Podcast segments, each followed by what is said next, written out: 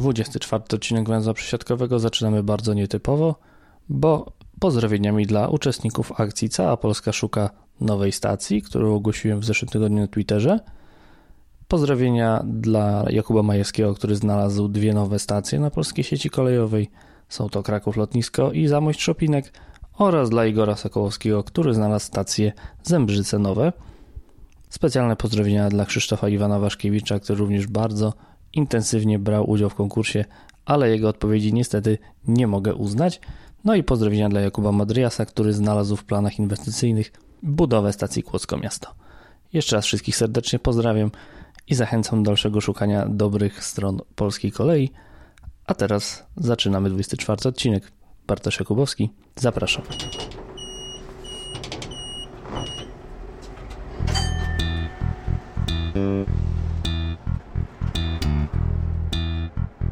Po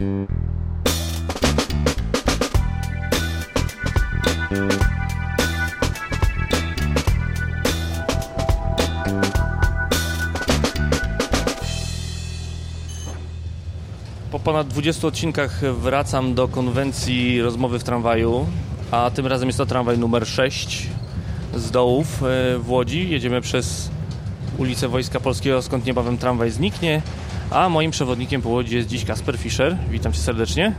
Dzień dobry. No, czarne chmury nad tramwajem na Wojska Polskiego w Łodzi, linia numer 6 znika w niedzielę 19 sierpnia, zatem w momencie, kiedy już ten podcast zostanie wyimitowany tramwaju, już to nie będzie. Jedziemy jednym z ostatnich połączeń tramwajowych na tej trasie. Co takiego się stało, że trzeba tramwaj tutaj zlikwidować? Przypadek tramwaju na doły jest kolejnym takim w Łodzi, w którym ze względu na zły stan techniczny infrastruktury torowo-sieciowej zdecydowano się na całkowite zawieszenie ruchu. E, w tym przypadku na długo przed e, planowanym remontem trasy, więc przez około 3 lata pasażerowie nie będą tutaj korzystać z tramwajów, zamiast nich będą kursować tutaj autobusy linii 59.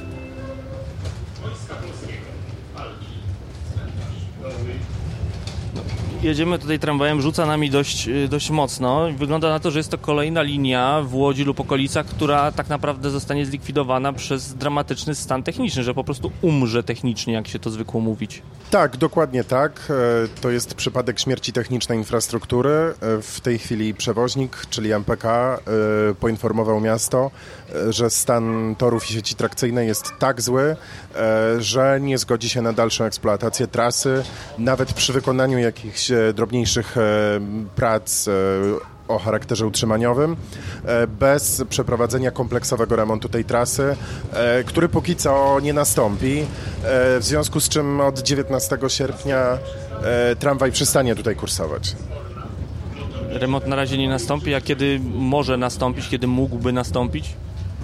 E, miasto ma plan e, przeprowadzenia tutaj dużego remontu, a w zasadzie przebudowy trasy wraz z jej przedłużeniem do przystanku łódzkiej kolei aglomeracyjnej na Marysinie. E, w tej chwili trwają prace projektowe, które mają zakończyć się w pierwszej połowie przyszłego roku. Wtedy nastąpi wybór wykonawcy, dlatego że te prace nie są zlecone w ramach jednego projektu. W związku z tym po, po pracach projektowych ruszy, ruszy dopiero postępowanie przetargowe na same prace remontowe. No jeśli dobrze pójdzie, to ono potrwa kilka miesięcy. E, no i potem budowa mm, nowego odcinka torów wraz z, z tunelem pod ulicą Inflancką. E, to jest skomplikowane zadanie ze wszystkich punktów widzenia, z punktu widzenia każdej z branż budowlanych. E, w związku z tym no, trudno się spodziewać, aby te prace skończyły się wcześniej niż w 2022 roku.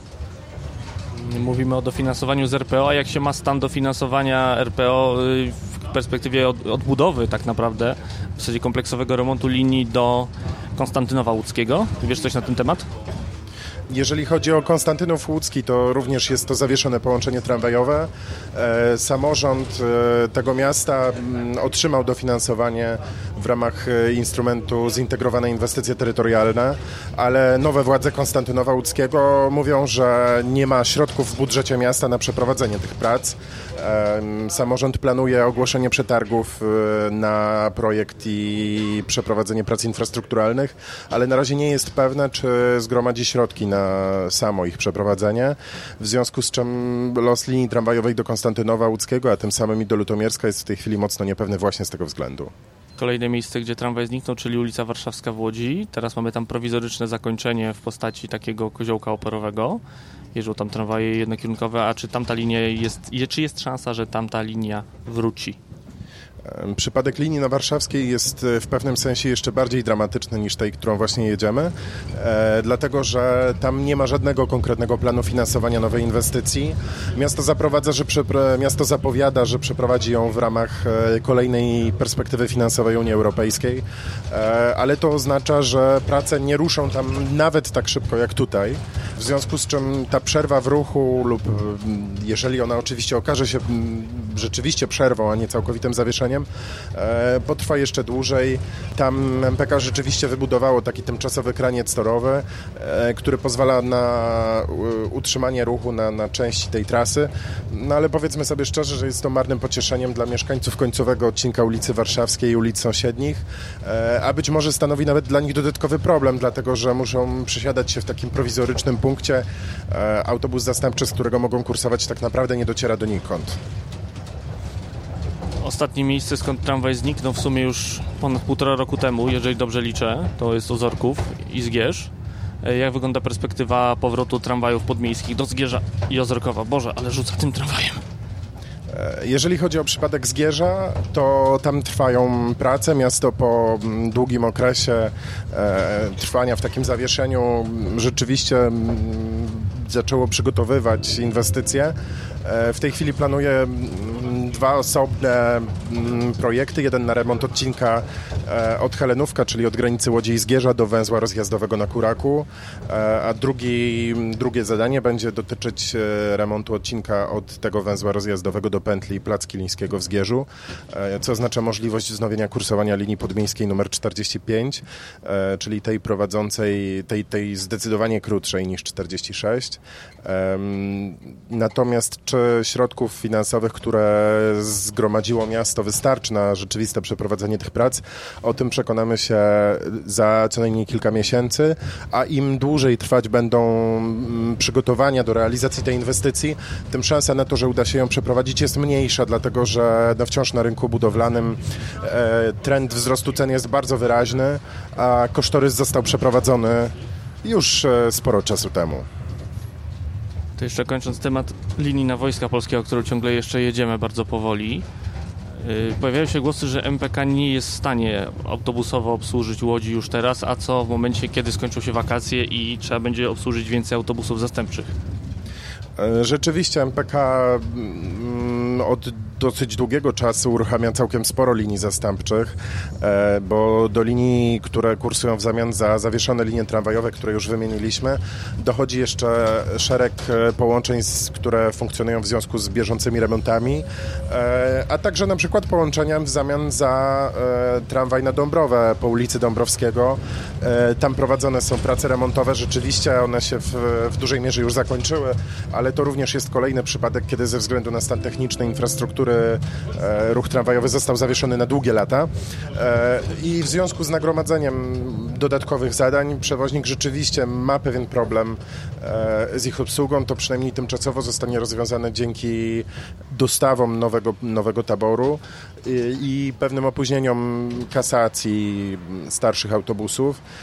Natomiast to jest tylko część problemu, bo to jest część taborowa, a jeżeli chodzi o personel, tutaj jakby problemy nadal, nadal będą występować występować.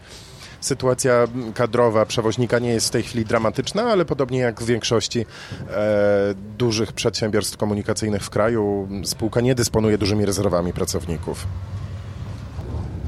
Pozostaje jeszcze w takim razie zapytać o to, jak będzie wyglądała w takim razie w obliczu tych problemów e, komunikacja zastępcza na doły wzdłuż Wojska Polskiego w Łodzi, bo no, chyba nie zastąpi ona w pełni tramwaju. Jeżeli mówiliśmy o sytuacji taborowej i kadrowej przewoźnika, to można domniemywać, że jakby pokłosiem nie najlepszej sytuacji w tym zakresie e, jest uruchomienie komunikacji zastępczej w takim dosyć nietypowym formacie, to znaczy nie zostanie tutaj wydzielona osobna linia oznaczona symbolem Z, tylko zostanie wydłużona istniejąca linia 59, która jeździ dzisiaj z Radogoszcza do Placu Wolności. Z Placu Wolności autobusy skierują się z powrotem ulicą Nowomiejską, dalej z Gierską do Placu Kościelnego i Wojska Polskiego w kierunku pętli na doły.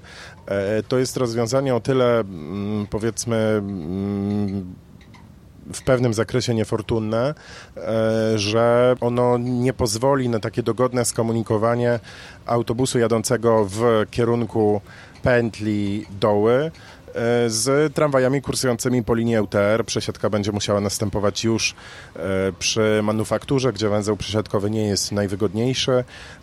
Nie, autobusy nie dotrą do tego węzła przesiadkowego zachodnia Legionów. No cóż, w takim razie jeszcze kawałek przejedziemy pod Wojska Polskiego i kierujemy się na dworzec Kaliski.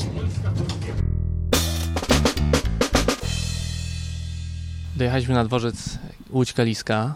Obiekt architektonicznie mocno 90 taki duchologiczny.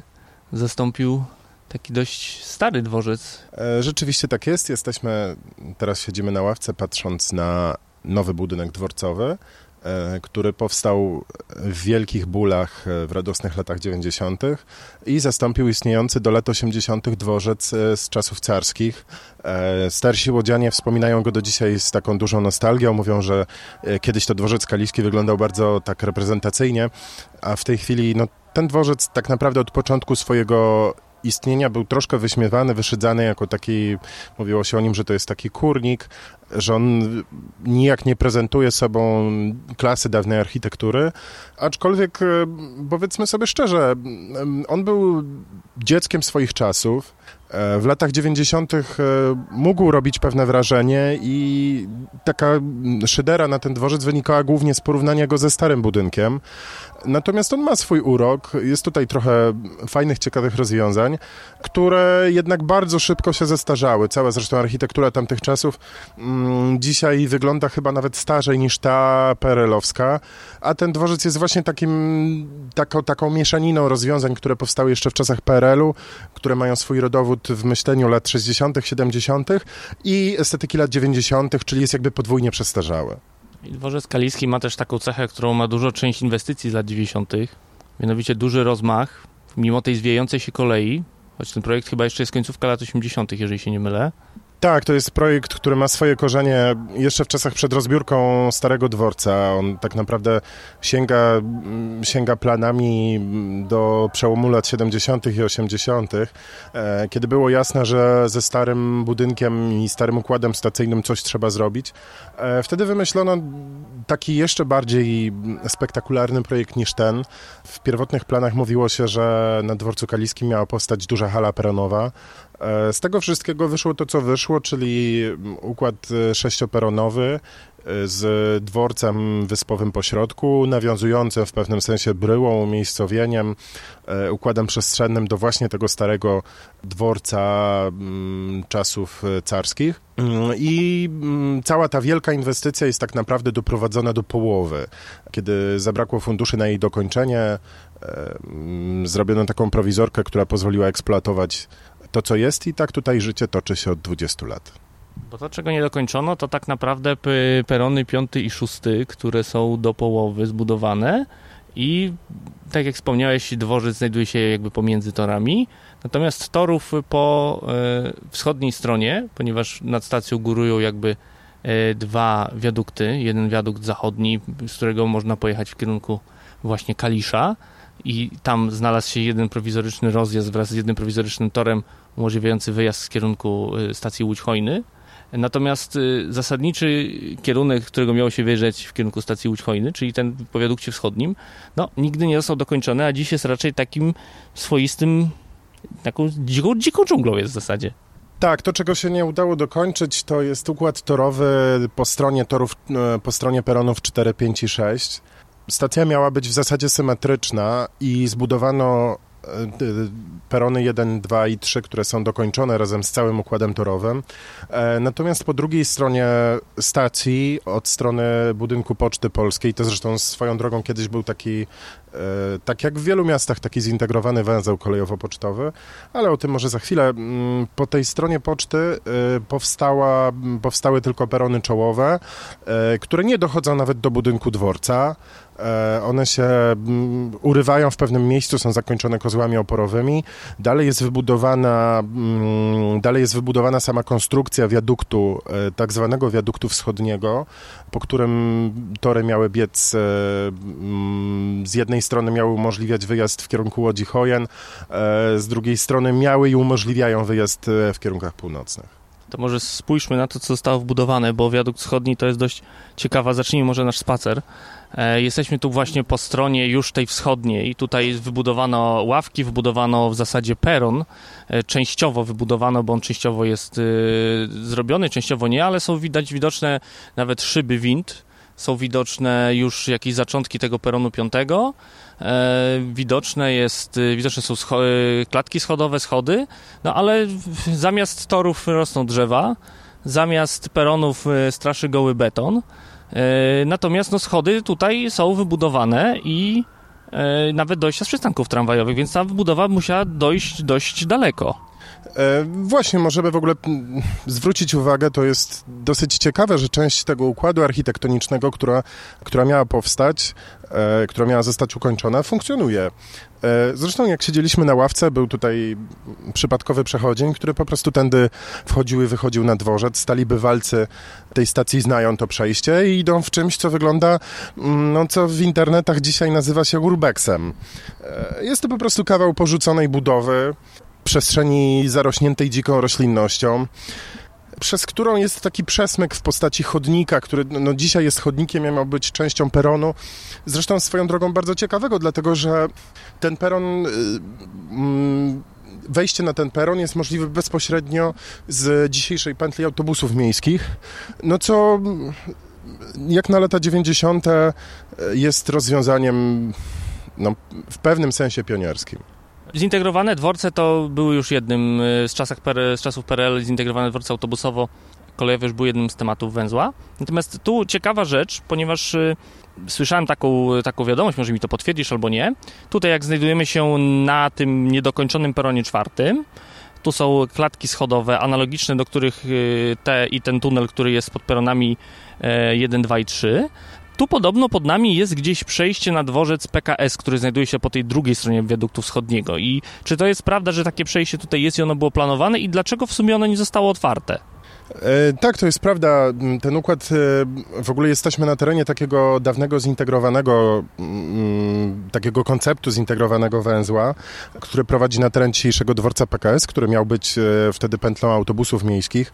Pętla jest nieco młodsza niż sam budynek dworcowy, została mm, otwarta na przełomie XX i XXI wieku i przez lata służyła autobusom MPK. I miało być, w, założeniach projektowych miało być bezpośrednie dojście e, ze wszystkich peronów kolejowych i tych 1, 2, 3, przy których e, istnieje przejście podziemne i 4, 5, 6, które nie zostały ukończone, bezpośrednio e, przejściem podziemnym, które miało kończyć się właśnie wylotem na pętlę. Ono zostało częściowo zbudowane i w tej chwili taką pozostałością można zobaczyć jego ślad zresztą w samym budynku dworcowym. Wejście do niego jest zestawione skrytkami bagażowymi. Czyli tunel jest, ale nigdy nie został otwarty. Mimo, że teoretycznie no, wiadukt jest ukończony, bo stoimy praktycznie nad tym przejściem w tym momencie. Jedny, po jednej stronie jest dworzec, po drugiej stronie jest dworzec, ale przejście nigdy nie zostało otwarte. Czy zostało to kiedyś wyjaśnione, czemu do tego jakby nie doszło? E, nigdy tam nie byłem i trudno mi się wypowiadać e, jakby w taki wiążący sposób e, na temat tego, jak wygląda ta konstrukcja, co zostało tam zbudowane, co nie. No istnieje taka, taka miejska legenda, że tam coś poszło konstrukcyjnie nie tak, ale mm, i po prostu ono nie, nie mogło być otwarte ze względów technicznych, ale czy tak jest, potraktujmy to w kategorii właśnie takiej miejskiej legendy plotki. Okej, okay, to chodźmy na wiadukt wschodni, zróbmy nasz urbex radiowy. Zazwyczaj urbex się robi z kamerą, ale być może ten urbex nam się uda. Tam w oddali, jak widzę, yy, powstają nowe budynki. Jeżeli bo stoimy teraz na dworcu Łódź Kaliska tyłem do wejścia jakby i tam powstają nowe budynki, to jest baza Stadlera yy, dla Intercity. Tak, przed nami patrząc e, na wprost znajduje się stacja Łódź Kaliska Towarowa, e, która oczywiście od lat nie ma swojej funkcji zgodnej ze swoją nazwą i na terenie tej stacji powstanie duża baza utrzymaniowa Stadlera dla PKP Intercity i nie tylko zresztą dla PKP Intercity spółka zapowiada, że będzie tam serwisować różne pojazdy, głównie flirty. Dobra, to chodźmy, może nikt nas tutaj nie złapie. Jesteśmy na dawnym peronie czwartym, schodzimy na torowisko. No tutaj już nawet nasypano tłuczeń i leżą podkłady, aczkolwiek jeżeli spojrzymy dalej, to jest przepaść przed nami. Więc wygląda na to, że ten wiadukt w dużej mierze jest w środku pusty. Tak, ale jakby z, z drugiej strony też e, widzimy takie typowe dla lat 90. przerwanie inwestycji w zupełnie niezrozumiałym momencie. To znaczy nie jest to jej zamrożenie w takim e, miejscu, w którym wygodnie byłoby ją kontynuować, tylko jest to przerwanie jej w zupełnie losowej chwili, kiedy w zasadzie część układu torowego była w zasadzie gotowa. Tutaj wystarczy położyć szyny, aby mm, przynajmniej do pewnego momentu móc otwierać ruch. E, no i to zostało najzwyczajniej w świecie porzucone e, no wtedy, kiedy zabrakło środków i jakby decyzja o tym, że to będzie wyglądać tak, jak wygląda, no z takiej perspektywy dzisiejszej, z perspektywy, z takiej próby zrozumienia tego, co tutaj się dzieje, no jest bardzo trudna. Tu mamy zapadnięty peron czwarty, właśnie niedokończony, porzucony, ale wygląda na to, że chyba jednak trochę natura się o niego jakby upomniała. No i pozostałości wiaduktu wschodniego, który jednak faktycznie jest mocno niedokończony. Im dalej idziemy e, jakby w ten las, tym, e, tym widać, że ten wiadukt e, jakby był tak faktycznie porzucany etapami, że, że jednak ta budowa szła, jedna, jedna branża za drugą i w pewnym momencie następuje no, widoczne przerwanie jest tego wiaduktu, tak, że do pewnego momentu jest peron, w pewnym momencie peron analogicznie jak po drugiej stronie dworca nam się zwęża, ale już potem nie ma dalszej części, a potem brakuje nawet tej e, jakby podbudowy betonowej. No w ogóle jakby z takiej dzisiejszej perspektywy jest też trudno zrozumieć, w jaki sposób wybrano harmonogram prac, tak? Jak to jest, że, jedna, że na jednym odcinku w zasadzie praktycznie układano już szyny, a na drugim budynku, mówiąc fizycznie, brakuje elementów konstrukcyjnych wiaduktu. Tak jak to, jak, w jaki sposób prowadzono te prace i jak sobie wyobrażano ich ukończenie. Tutaj niestety jest teren nie do przejścia w tym momencie. E, ale chciałem, żebyśmy może spojrzeli jeszcze na przejście w kierunku dworca PKS, które jakiś czas temu było takie, przez długi czas było dzikie. I zostało w pewnym momencie przy, zamknięte, jakby zagrodzone. E, I w sumie nikt nie wyjaśnił dlaczego, no bo e, z jednej strony nie, nie mamy to nieotwarte ciągle przejście, ten tunel do dworca PKS. E, z drugiej strony no, nie ma zejścia na, na perony, a z trzeciej strony powstaje staropolskie pytanie, a komu to przeszkadzało? To znaczy może uściślimy, zaraz będziemy sobie oglądać to przejście, wtedy przyjrzymy się dokładnie jak ono wyglądało, ale ono nie było do końca dzikie. Tam e, wyłożono płyty chodnikowe, fakt, że w sposób taki e, dosyć prowizoryczny, ale to nie była żadna wydeptana ścieżka to była no, istniejąca legalnie, oficjalnie taki, taki przesmyk pomiędzy płytą postojową dzisiejszego dworca PKS, budynkiem poczty, a y, samym dworcem kolejowym. Taki przesmyk pozwalał na znaczne skrócenie drogi pomiędzy dworcem autobusowym a peronami kolejowymi. E, dzięki temu, że nie trzeba było obchodzić, e, no łącznie to jest dobre kilkaset metrów, e, praktycznie do Alei Bandurskiego, czyli do tej ulicy, od której trzeba się tak głęboko wbić w przestrzeń, aby dotrzeć do budynku dworca kolejowego i pozwalał po prostu przejść na wprost.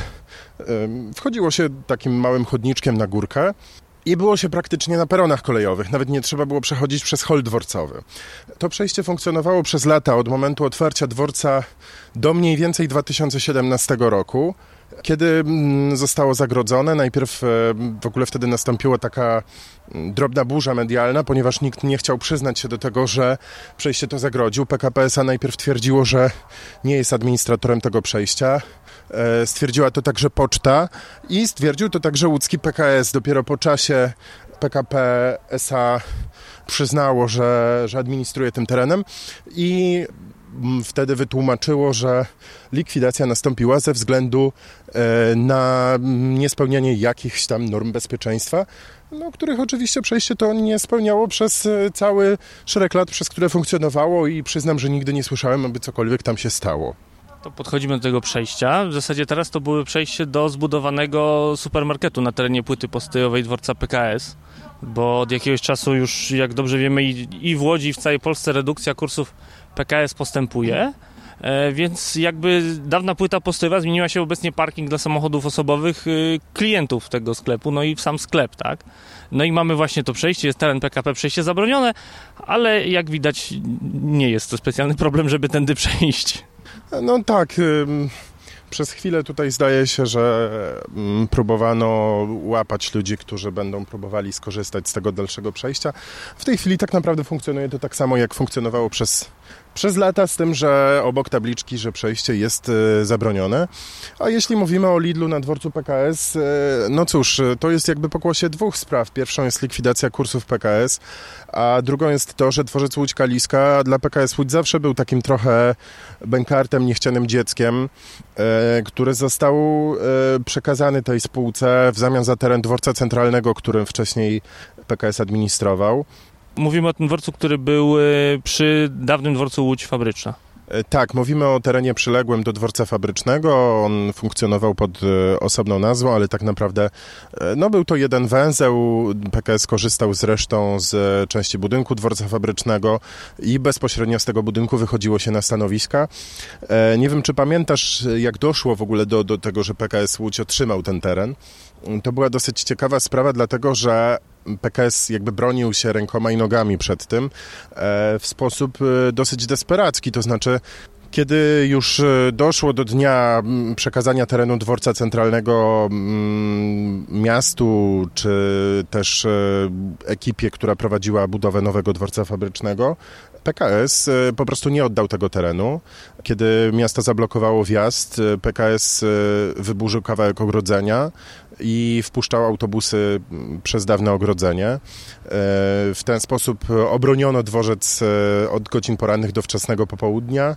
E, no, kiedy to mm, miastu skutecznie udało się wyegzekwować przekazanie terenu, i od tej pory, mm, od następnego dnia PKS przeniósł się właśnie tutaj na dworzec Kaliski.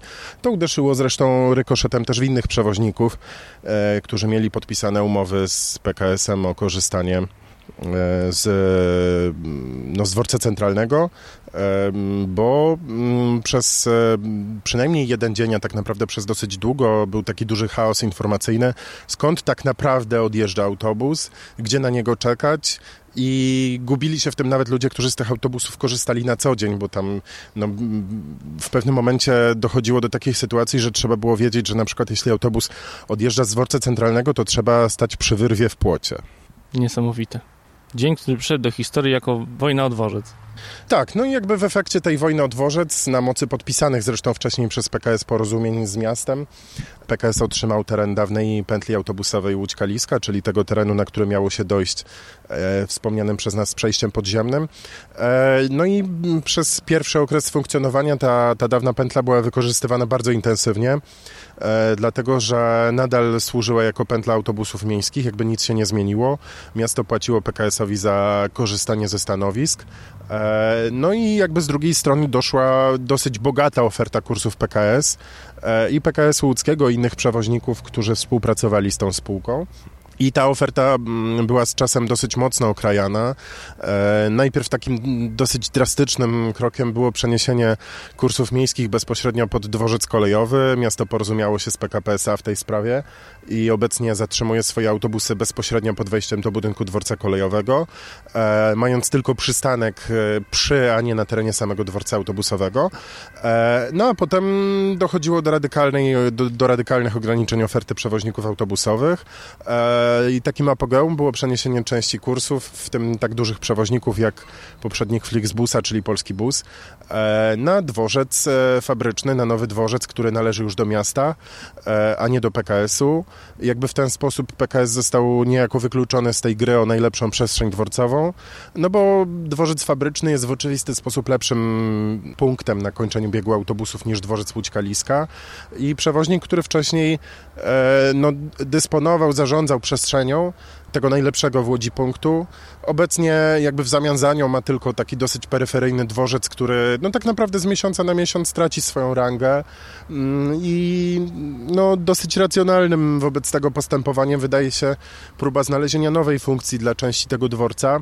Tak się stało, że część tego terenu została przekazana Lidlowi, który wybudował tutaj swój supermarket. Także no, następuje taka dedwórcyzacja tej przestrzeni. E, no i należy się spodziewać, że ona będzie nadal postępować, dlatego że e, w tej chwili trudno znaleźć racjonalne przyczyny, dla których przewoźnicy mm, mieliby utrzymywać swoje kursy na dworcu kaliskim, a nie na fabrycznym, jeżeli tylko mają gdzie odstawiać swoje autobusy, bo podstawowym problemem fabrycznego jest brak płyty postojowej. Przede wszystkim dworzec fabryczny nie jest dworcem, tylko wielostanowiskowym przystankiem. Przystankiem autobusowym, tak. Tak jest, ponieważ nie spełnia wymogów, jakie powinny mieć dworze według ustawy o publicznym transporcie zbiorowym. Aczkolwiek bądźmy poważni, tak naprawdę myślę, że znakomita większość e, dzisiejszych dworców autobusowych nie spełnia tych warunków, e, co nie przeszkadza im być dworcami. Ale jeśli dobrze pamiętam, ten warunek jest to, że na dworcu fabrycznym nie ma kasy, czy nie ma informacji? Nie ma kasy, ponieważ informacja w tej chwili jest. No a właśnie kasa jest tym warunkiem, który sprawia, że coś jest dworcem albo nie jest. Odejdźmy od tych dywagacji. Tu właśnie widzimy resztki tego przejścia podziemnego, które mamy, które zostało nieukończone. To jest to wyjście stąd, rozumiem? E, no tak. Jesteśmy teraz e, jakby w miejscu, które miało być takim sercem układu przesiadkowego, e, no, który nigdy nie powstał. To jest właśnie kolejne z takich miejsc, no, które dzisiaj bardzo dziwią, bo ono wygląda na praktycznie ukończone na praktycznie gotowe do otwarcia. Jest to taki kolejny z elementów, który został w bardzo niezrozumianym momencie porzucony. Kończąc na spacer, odwróciliśmy się w stronę budynku dworcowego i to, co się rzuca w oczy, to chyba jedne z dwóch ostatnich, jeżeli dobrze pamiętam, działające wyświetlacze, a w zasadzie trudno mówić, że to wyświetlacze, bo to jeszcze jest całkowicie analogowa technologia. W każdym razie urządzenia informacyjne marki Pragotron Czechoslowakia. Drugie działające chyba są jeszcze w Olsztynie, głównym, który był w poprzednim odcinku a w tym odcinku mamy drugie działające pragotrony w Polsce. E, tak, przy czym to jest e, jedyny w tej chwili kompletny system pragotronu w Polsce. E, w Olsztynie funkcjonują dwa równoległe systemy informacji. Część opiera się na wyświetlaczach pragotronu. Na ekranach pragotronu trudno mi znaleźć nazwę. Jak... Klapki. Tak, no na klapkach pragotronu a część już na polskich klapkach innego producenta. W Łodzi jest to całkowicie analogowy system. O ile się orientuję, pragotrony nadal są jeszcze w Rybniku, ale tam również nie są zarządzane w sposób całkowicie analogowym. E, tutaj to funkcjonuje no, od lat w niezmienionej formie, od momentu otwarcia tego dworca. Pytanie, czy zostaną zachowane jako zabytek, bo to jest teraz bardzo modne, że pewne elementy starych dworców zachować jako zabytki. Czy w ramach modernizacji planowanej i dokończenia tego, tak naprawdę dokończenia stacji Łódź Kaliska będzie wymieniany system y, informacji pasażerskiej? Tak, system informacji pasażerskiej ma zostać wymieniony na takie współczesne rozwiązanie i biorąc pod uwagę mm, problemy z utrzymaniem tego systemu analogowego, y, wydaje się to decyzja zrozumiała, dlatego że no, ten system jakby nie pozwala na płynną, płynną obsługę e, większego ruchu. E, głównie z uwagi na to, że tak naprawdę wszystko, co wyświetla się tutaj na, na, na, na tych e, klapkach informacyjnych e, musi być programowane każdorazowo ręcznie przy pomocy takich e, dziurkowanych kart, które wsadza się do mm, specjalnego urządzenia, które steruje całym tym systemem i na peronach i, i, i w holu dworcowym. W związku z czym, e, no, tak naprawdę przy większym ruchu musiałby być do, do, tego oddelegowany osobny pracownik i przy każdej zmianie rozkładu konieczny jest e, druk nowych kart, co rodzi bardzo duże no, problemy eksploatacyjne. Zresztą można się z tym zapoznać, nie wiem czy, nie, nie, pamiętam w tej chwili kto jest autorem tego filmu, ale na YouTubie jest dostępny taki dos, doskonały dokument o, tych, o, tych, o tym systemie, można sobie go obejrzeć. Jest to no, jedna z lepszych produkcji dotyczących tego, no takiego pomijanego często elementu infrastruktury kolejowej. Tak jest, w opisie do odcinka na pewno znajdzie się link do tego e, filmu. Schodzimy do tunelu, tego, który istnieje i jest udostępniony, czyli pomiędzy Aleją Unii Lubelskiej a budynkiem dworcowym. Tu wciąż jeszcze też częściowo, gdzie niegdzie e, ostały się, bo już częściowo zostały wymienione, też elementy graficzne pierwotnego systemu informacyjnego, bo on był bardzo ciekawy. On miał takie kolorowe paski prowadzące na kolejne perony. Tak, te paski były w kolorze zielonym, fioletowym i niebieskim. E, każdy z peronów miał swoje oznaczenie idące taką taśmą od holu kas do do wejścia na właściwy peron. E, to był taki system, który miał naprowadzać podróżnych. E, początek tego systemu, pierwsze oznaczenia można było znaleźć pod tymi pragotronami, które wiszą w hali dworcowej.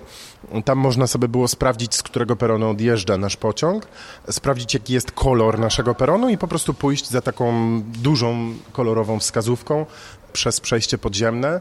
Ten system był, myślę, że niezbyt zrozumiany on nigdy nie doczekał się jakiegoś takiego mm, szerszego stosowania, ale też był bardzo ciekawy i trochę szkoda, że przy ostatnich y, drobnych pracach na dworcu kaliskim PKP PLK zdecydowały się na zastąpienie tego systemu i elementów tego systemu klasycznymi, takimi ogólnopolskimi oznaczeniami.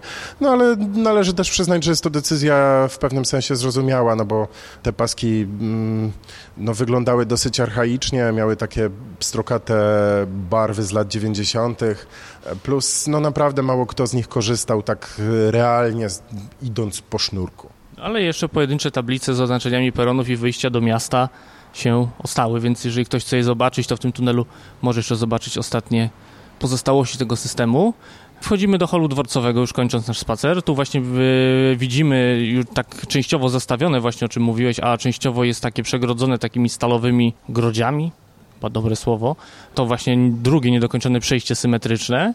No i y, ten, y, ta architektura dworcowa, no właśnie tak jak powiedziałeś, dość mocno się zestarzała. Mamy tu właśnie te y, mi materiały i kolorystyka tego, tego dworca mocno przywodzi na myśl szalone lata 90.